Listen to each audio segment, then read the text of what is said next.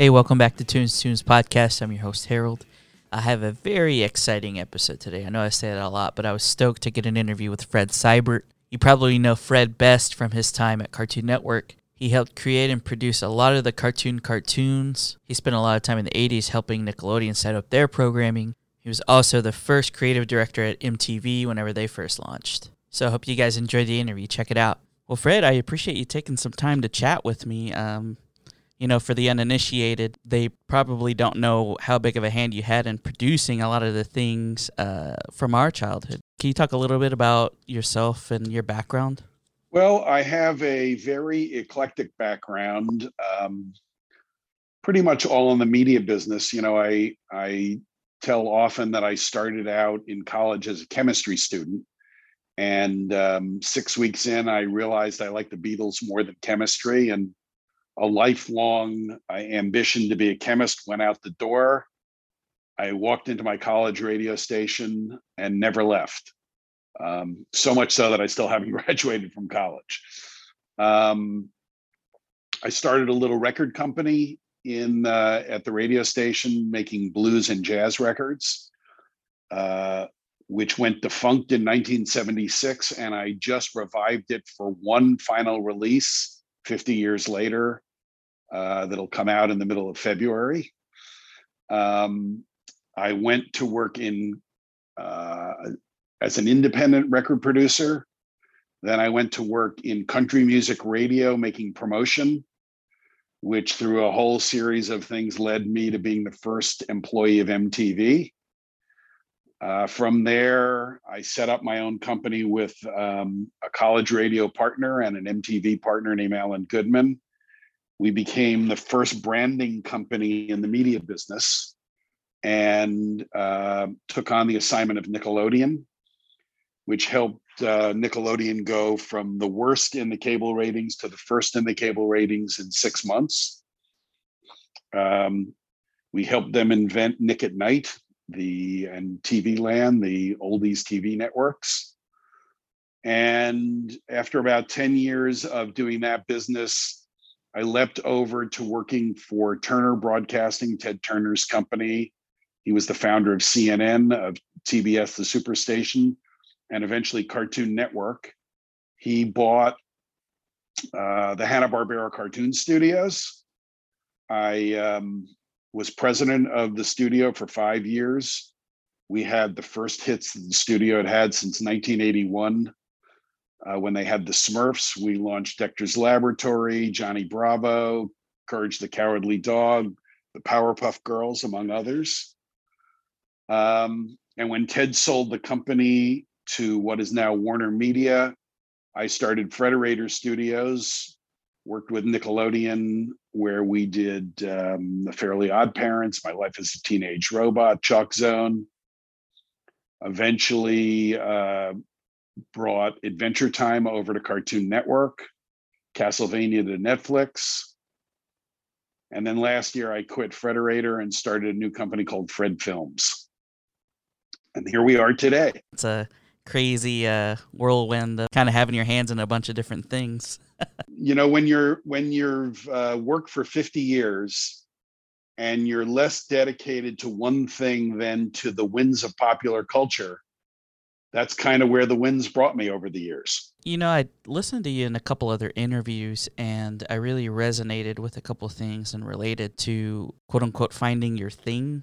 I think me and, you know, a lot of people that I know actually, it's like hard to figure out like what is my thing. Can you talk about that like uh, finding your thing? Well, you know, um, it sort of goes I think in two pieces. Uh, one is being willing to uh, to be in love with the things that you love. You know sometimes you know there's a what's the phrase in culture uh, guilty pleasures. And what i found over the years it's often the guilty pleasures that are the real pleasures in life.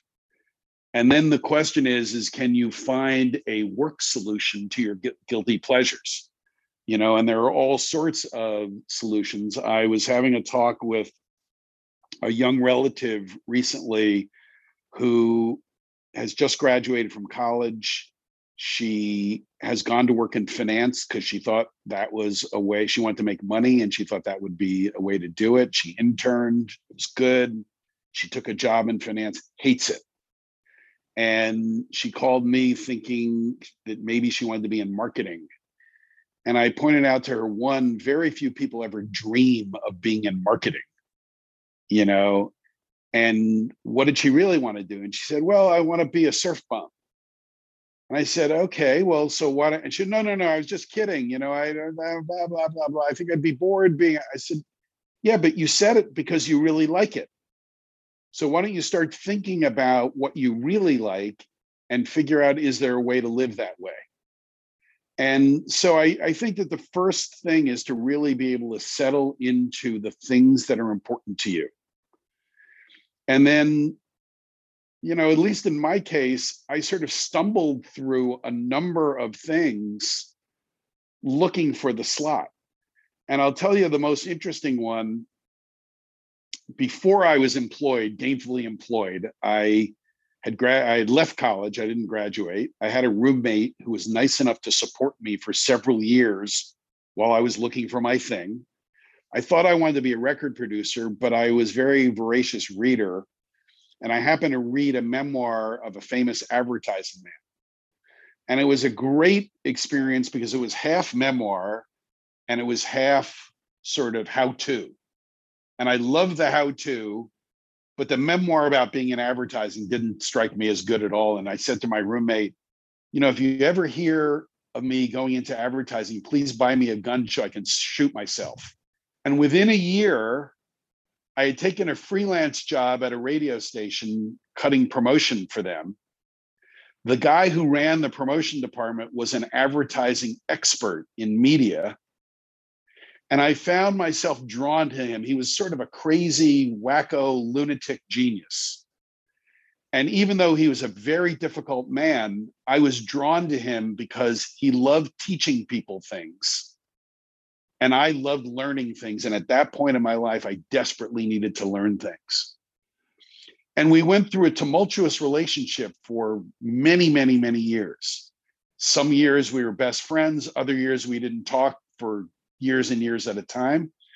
But he's the person that recommended me to go to work at the company that became MTV, where I became the first employee, even though one, I had no interest in television, and two, he and I weren't speaking at the time. But to this day, 50 years later,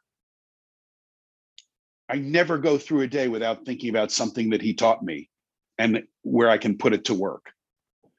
So it's a bumpy road finding your thing if you're willing to find it. And I will tell you that um, to now cut this off so that you can ask me another question. um, in the process of finding my thing, I have started many companies. And honestly, I've quit three of the most successful companies that I've ever started because they just didn't sort of scratch the itch anymore. And I left a lot of money on the table in the process, but I was very confident with the fact that I was having a good time at what I was doing. I'd probably figure out a way to make some money along the way. Right. Yeah, I do think that that's an important thing. You know, as as someone that works at an ad agency, I uh, can really relate to that. but uh, was that was the book? Was it Ogilvy's book by chance? It was.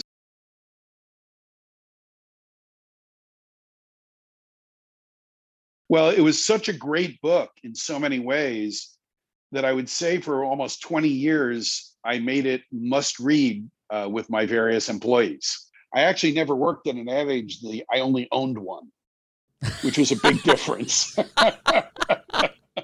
right, I stand corrected then. uh, well, you know, you'd mentioned working at uh, Cartoon Network, uh, Hanna Barbera. Um, I had heard you talk about before that you were the first uh, family in your neighborhood to get a TV. Can you talk about, you know, re- what you remember about Hanna Barbera growing up can you talk about that a little bit? Sure, absolutely. So, in retrospect, I realized that I first watched Hanna-Barbera animation, one with Tom and Jerry, and two with Ruff and Reddy, which was sort of the first thing that they did for network television, which were sort of little shorts basically. But I wasn't aware of them until the launch of the Huckleberry Hound show in, I think, 1957, when I would have been six years old. Maybe it was 1958. I don't know, somewhere in there. And I loved Huckleberry Hound. I thought it was the greatest thing ever. I loved the theme song.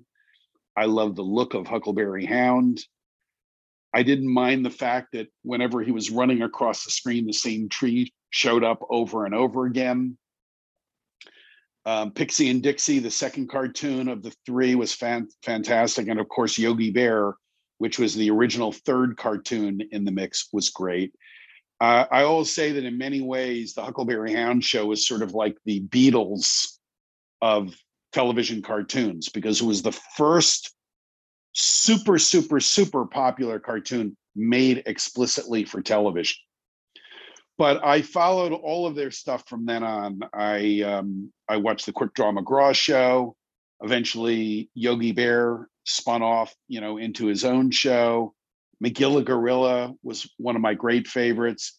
But of course, the explosion of all things Hanna-Barbera was the launch of the Flintstones in 1960 when I was nine years old.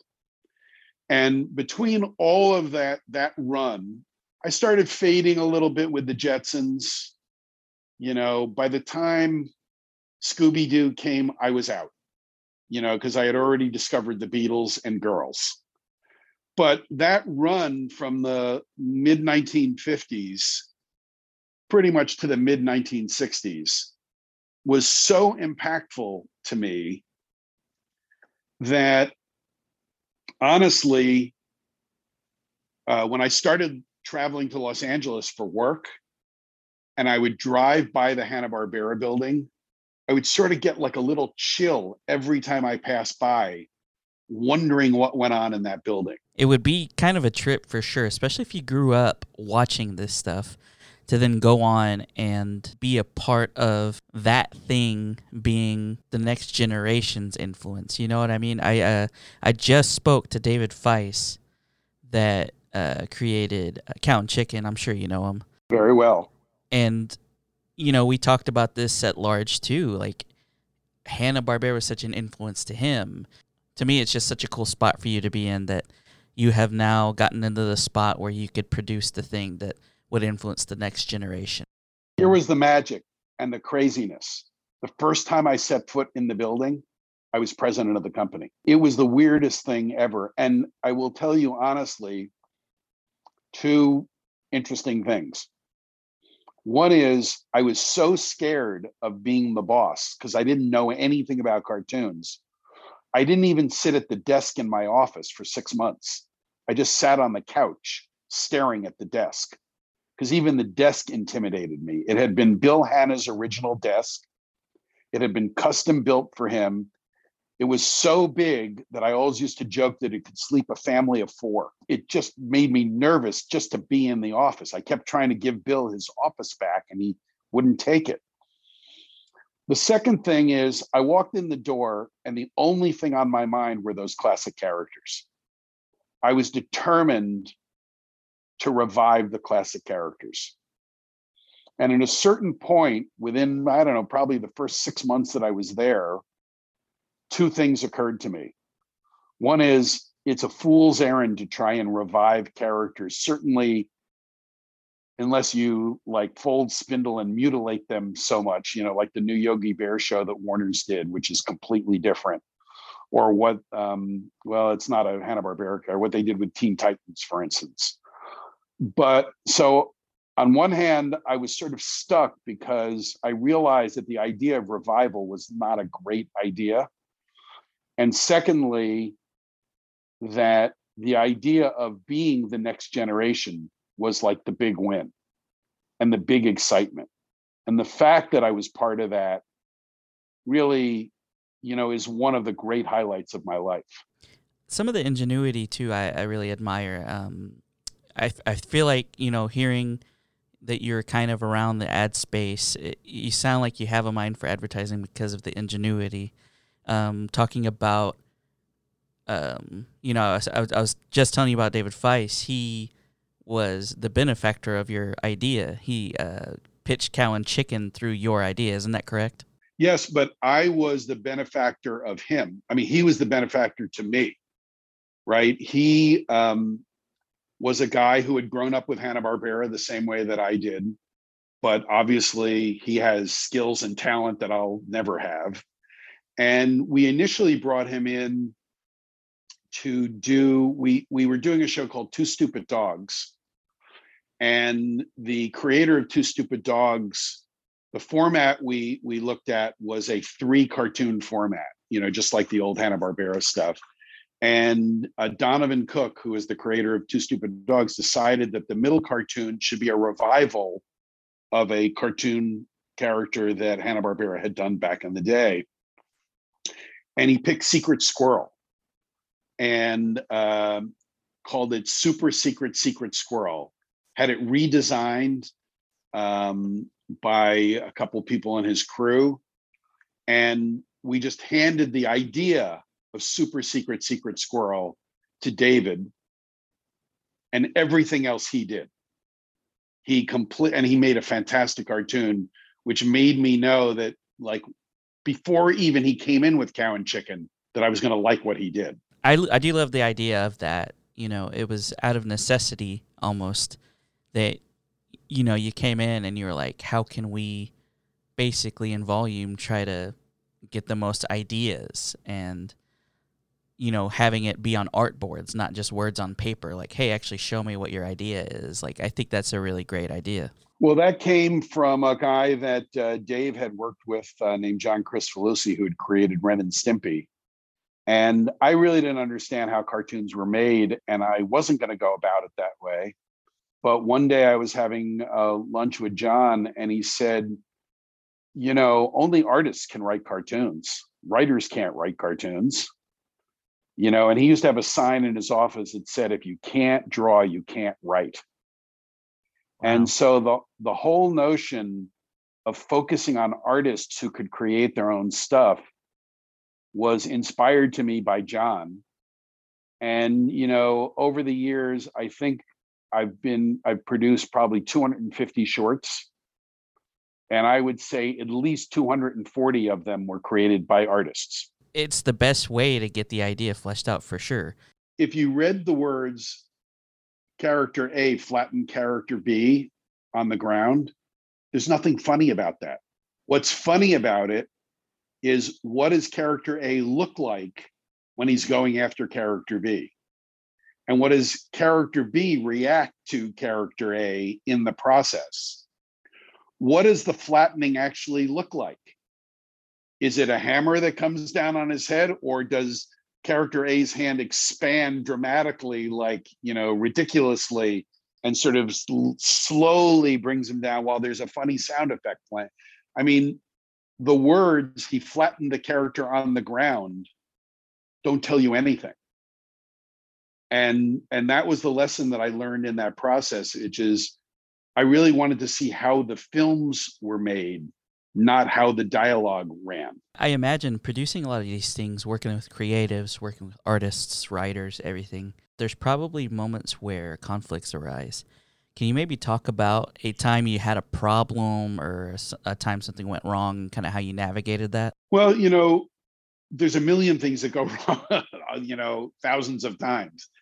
But I think that, like any process at all that's collaborative, it becomes a collaboration. First of all, I sort of took the position and always have taken the position that the creator is always right because you know I I started my career really making jazz records and I was you know a 25 year old white kid from the suburbs of New York working with 30 40 50 year old black Americans who were world class to begin with and had forgotten more than I would ever know about jazz and like what was I going to tell these people right like the most I ended up telling I I told most of them, well, we have to record 40 minutes of music to fit on a vinyl album.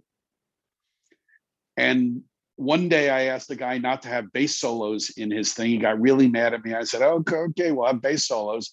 And we got a Grammy nomination for that record. I learned that I that my opinions were just one more opinion and I had to be very careful about them because, you know, there was a famous jazz musician called Miles Davis and he said, you know, in jazz there are no mistakes.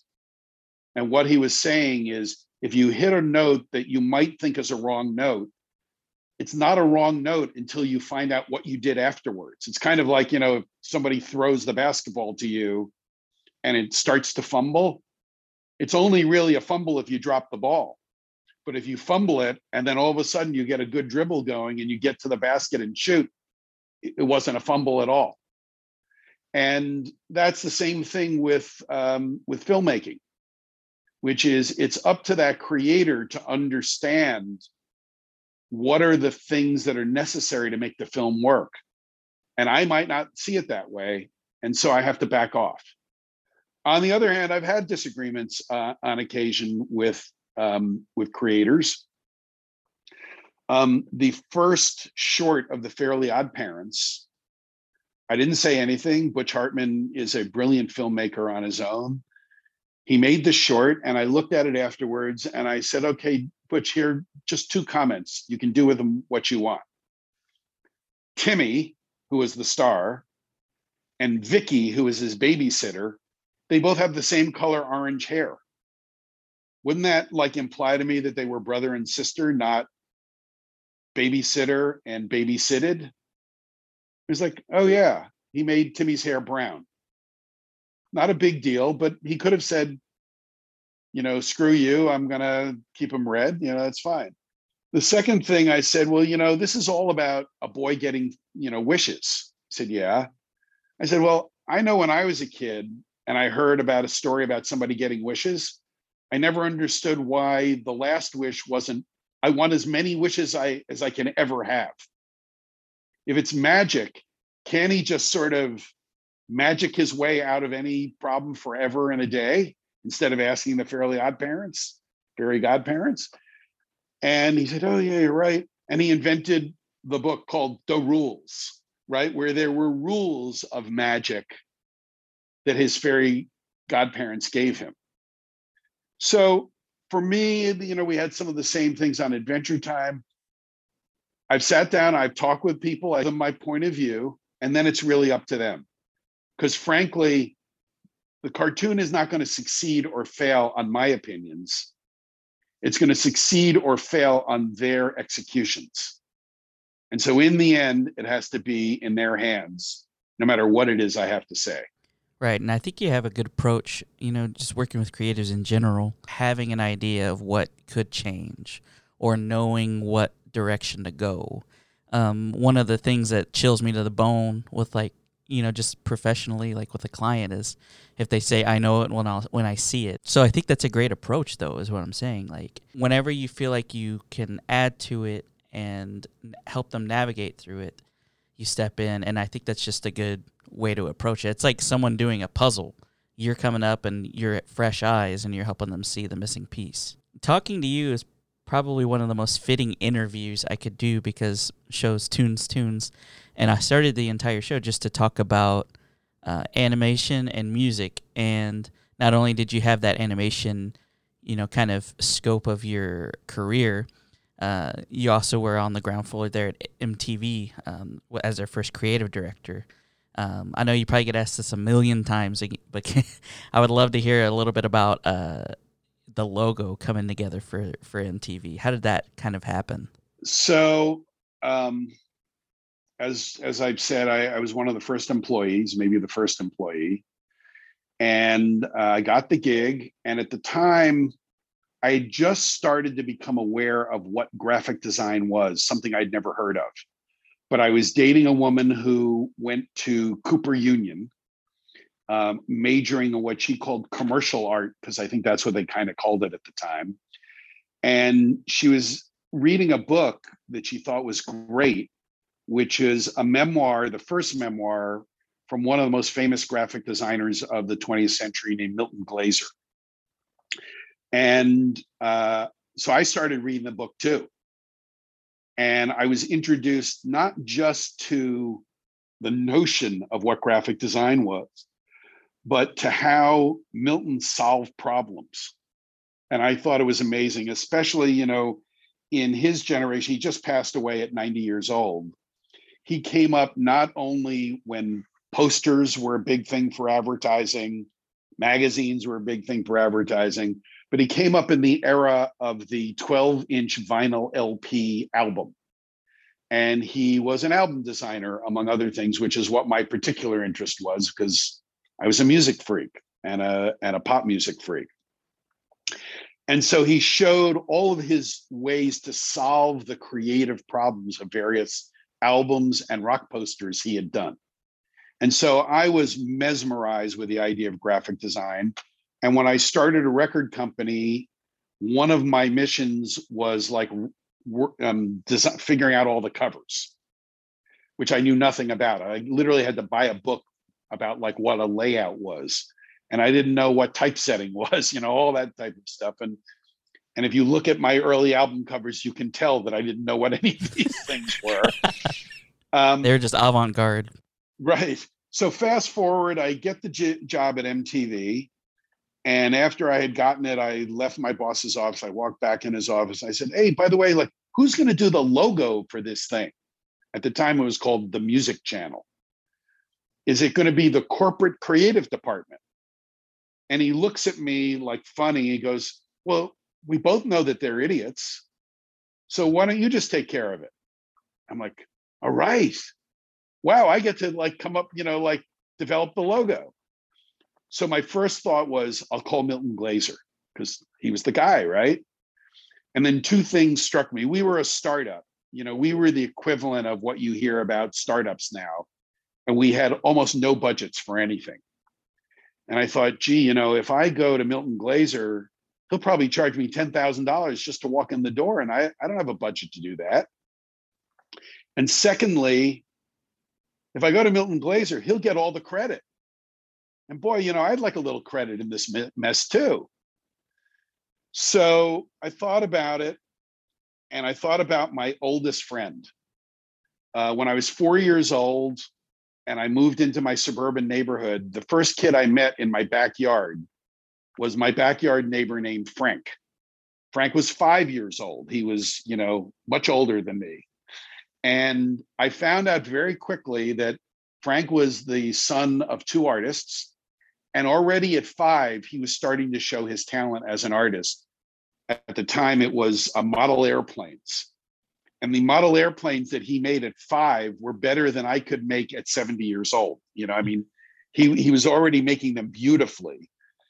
And when the Flintstones came out, he started drawing pictures of Fred Flintstone on sweatshirts and selling them to us in the neighborhood because he was such a good illustrator. And when I was in junior high school, him being a year older, he was the guy that introduced me to all the new bands and all the new records.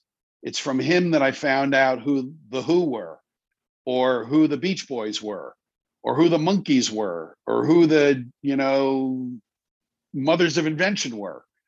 You know, he was a music freak before the idea of music freaks came up.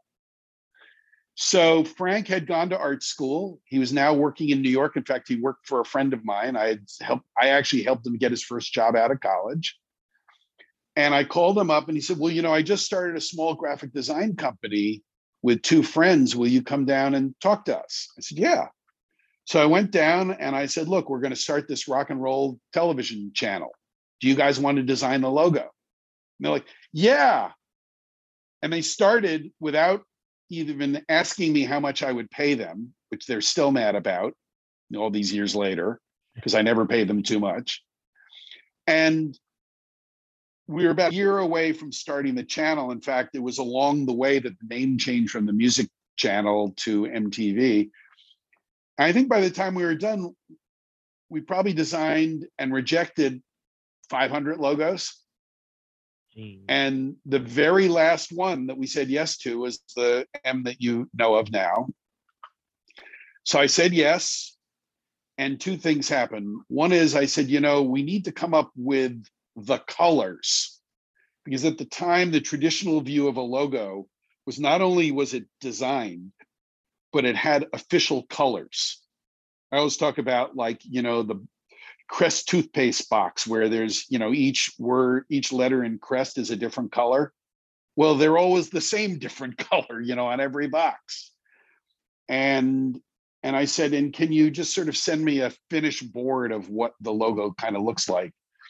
So next thing you know i get a package with about 10 or 15 different versions of the logo in different color combinations. And the second thing i got was a little board with uh, this is before computers uh, there were little overlays. There was the basic mtv outline and there were all these overlays. And overlay number one is for the heavy metal show and the number two was for the punk show and number three was for the new wave show and number four was for the r&b and i call frank and i go frank we have no shows all we're running is music. There are no shows. I mean he said oh well okay you know i did them. So i'm trying to figure out the colors and i will tell you you see me now i'm wearing a white button down shirt. I wear a white button down shirt every day to work because i'm so bad with color. And so i'm staring at all these things for weeks and weeks and weeks not being able to make a decision. They all look good to me. Finally we had to commission the first animation we only had like six or seven weeks left and it took 10 weeks to make the animation. And I couldn't figure out which logo to give them that would be the logo.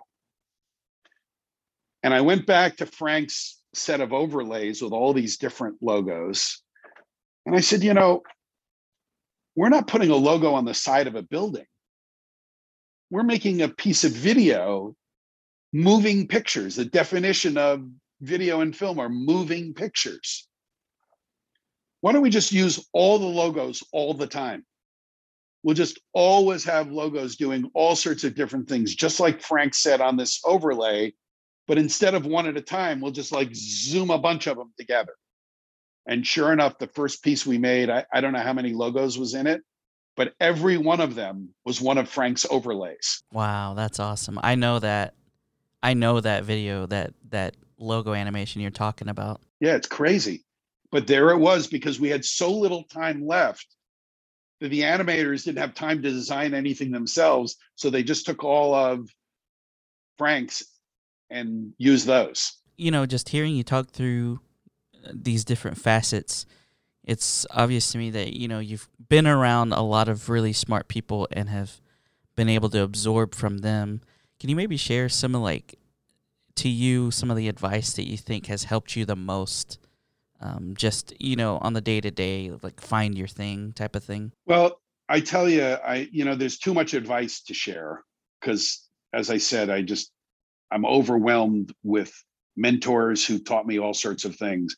But here's the thing i realized and i was almost 60 years old when i realized it because i could never figure out what i did for a living right? I wasn't really a graphic designer i wasn't a graphic designer what am i talking about i wasn't a graphic designer I had stopped being a musician when I was 20. Uh, I had never studied filmmaking, you know, I like learned on the job. Uh, I can't write to save my life. It's painful for me to write an email.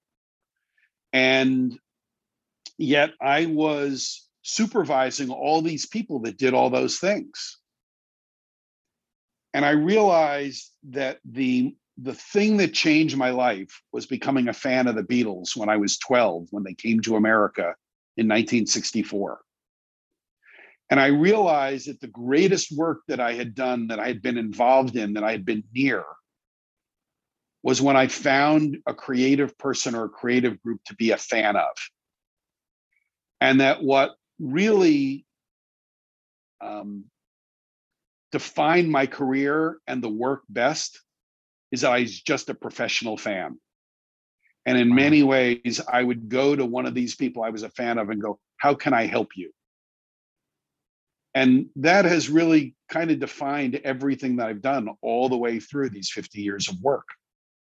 And hopefully will prepare me for another round until somebody decided I need to be put out to pasture.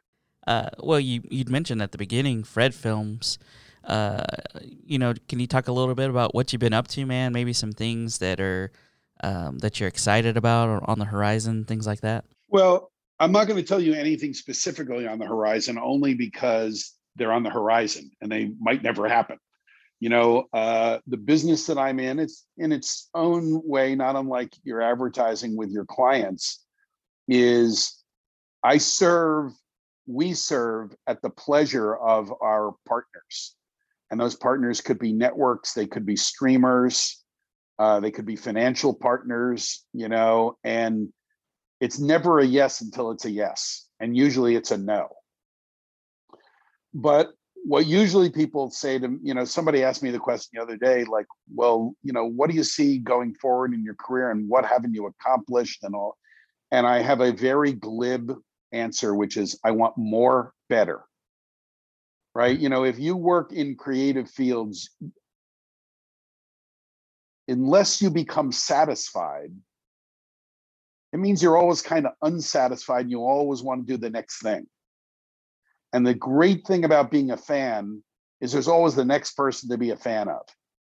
And so what you hope is you're going to make some more fandoms, make some more shows, more films, and then you hope they're going to be better than the ones you used to make. Because there's always a chance for it to be a little bit better. So more better is the way that I kind of look at things. And what that means is that I always have my eyes and ears open for the next person.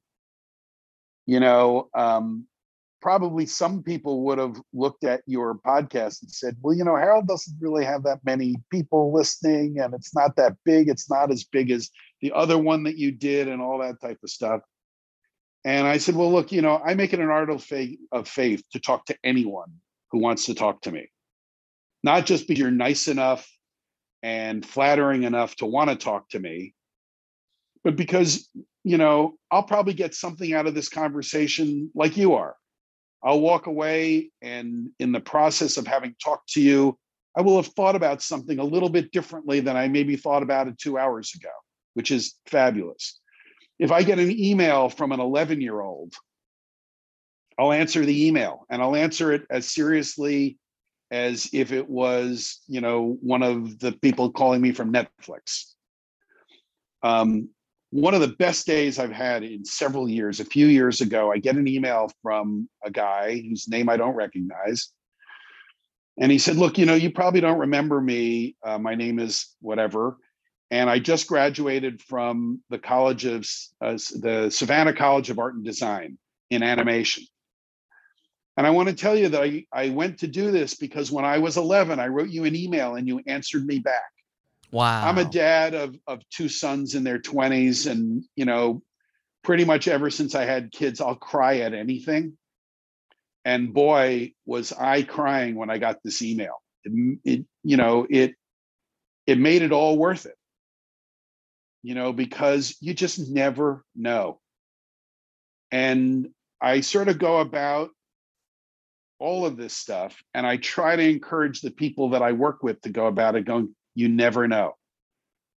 There's a, um, a famous book in, um, in Hollywood history that was part memoir, part how to by one of the most famous screenwriters. He did um, probably the thing you'd know that he did the most was The Princess Bride. His name's William Goldman. He was one of the most highly paid screenwriters of his generation.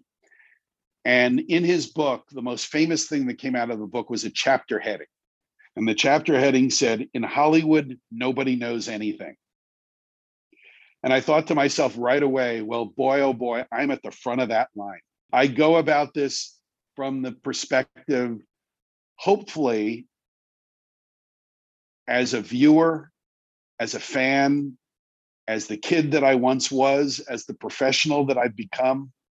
And at every stage, I try to be open enough, going, I don't know anything. What's this feel like? And move from there.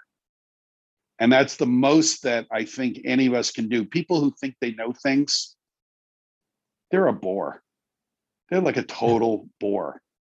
And I have no idea what agency you work for or what your bosses are like, but any of your bosses who tell you that they know something, they're full of baloney. When it comes to advertising, nobody knows anything. That's right. Well, and you know, the thing that in advertising people fall into is, uh, you know, it's probably in your field too, man. Um, when you have an idea and someone says, uh, that's not been done before, like that, that's not what we do. You know what I mean? And it's like, we can't do that because it's not been done. And it's like, well, that's the perfect reason to do something. T- so let me tell you an interesting thing. So my first job in television wasn't for MTV; it was for that company. They hadn't started MTV yet. I worked for something called the Movie Channel, which is still around. It was the first 24-hour all movie channel. And my job were the, you know, the interstitials between the movies. So I'd come up, I learned from my mentor that one any piece you made could only have one idea. You couldn't start throwing a million ideas in there. And the second thing is like try and tell it in a way that like makes people interested, excited, surprised, you know, whatever it was. So I'd go in with my idea to my boss and he goes, Well, we can't do this. I go, Why not? He goes, Well, HBO doesn't do it. Or CBS doesn't do it. And I'd go, but we're not HBO or CBS. He goes, yeah, but they're like, they're them. And look, we're nothing. You're like, we got to be like them. And I would walk out really annoyed, angry, and depressed all at once. So a little while into my job, the MTV thing comes up, and I go in and I convince him that he ought to hire me to be work on MTV because I, for whatever reason. And I, he says, yes. And I walk out and I walk right back into his office. And I said, hey, you know, Bob, just one thing. So what's that? I said, look, I don't care if you don't like my work. It doesn't matter to me if you think it's a bad idea. I'll stop. But you can never, ever tell me that I can't do it because someone else isn't doing it. He goes, why not? I said, well, nobody's doing what we're doing with MTV. We're the first one in the world said, You know, you're right. And he never, ever did it again. Wow. And that was the way at MTV that me and my team, my creative team, could sort of reinvent a bunch of the rules of television because we were the first ones doing something. And we could start with a blank piece of paper and go, What would we wish television would be like? Not how do we become part of what everyone else does in television. Right. That's amazing. Fred, man, I really do appreciate your time. Can you tell people where they can uh, keep up with your projects, follow you on social media, all that good stuff? Yeah. Um, my website for Fred Films is fredfilms.com. My Twitter handle is Fred Seibert, one word F R E D S E I B E R T, spelled almost the opposite of the way it's pronounced. Uh, I have a personal website, which is more like an archive thing called fredseibert.com. And I guess that's it. Thanks for tuning in for that interview with Fred Seibert. Hope y'all enjoyed it. As always, follow us on social media. That's Tunes Tunes Podcast, T U N E S slash T O O N S. We're on Facebook, Twitter, and Instagram. You can listen to us on Spotify, Apple Podcasts, wherever you find your podcasts. See ya.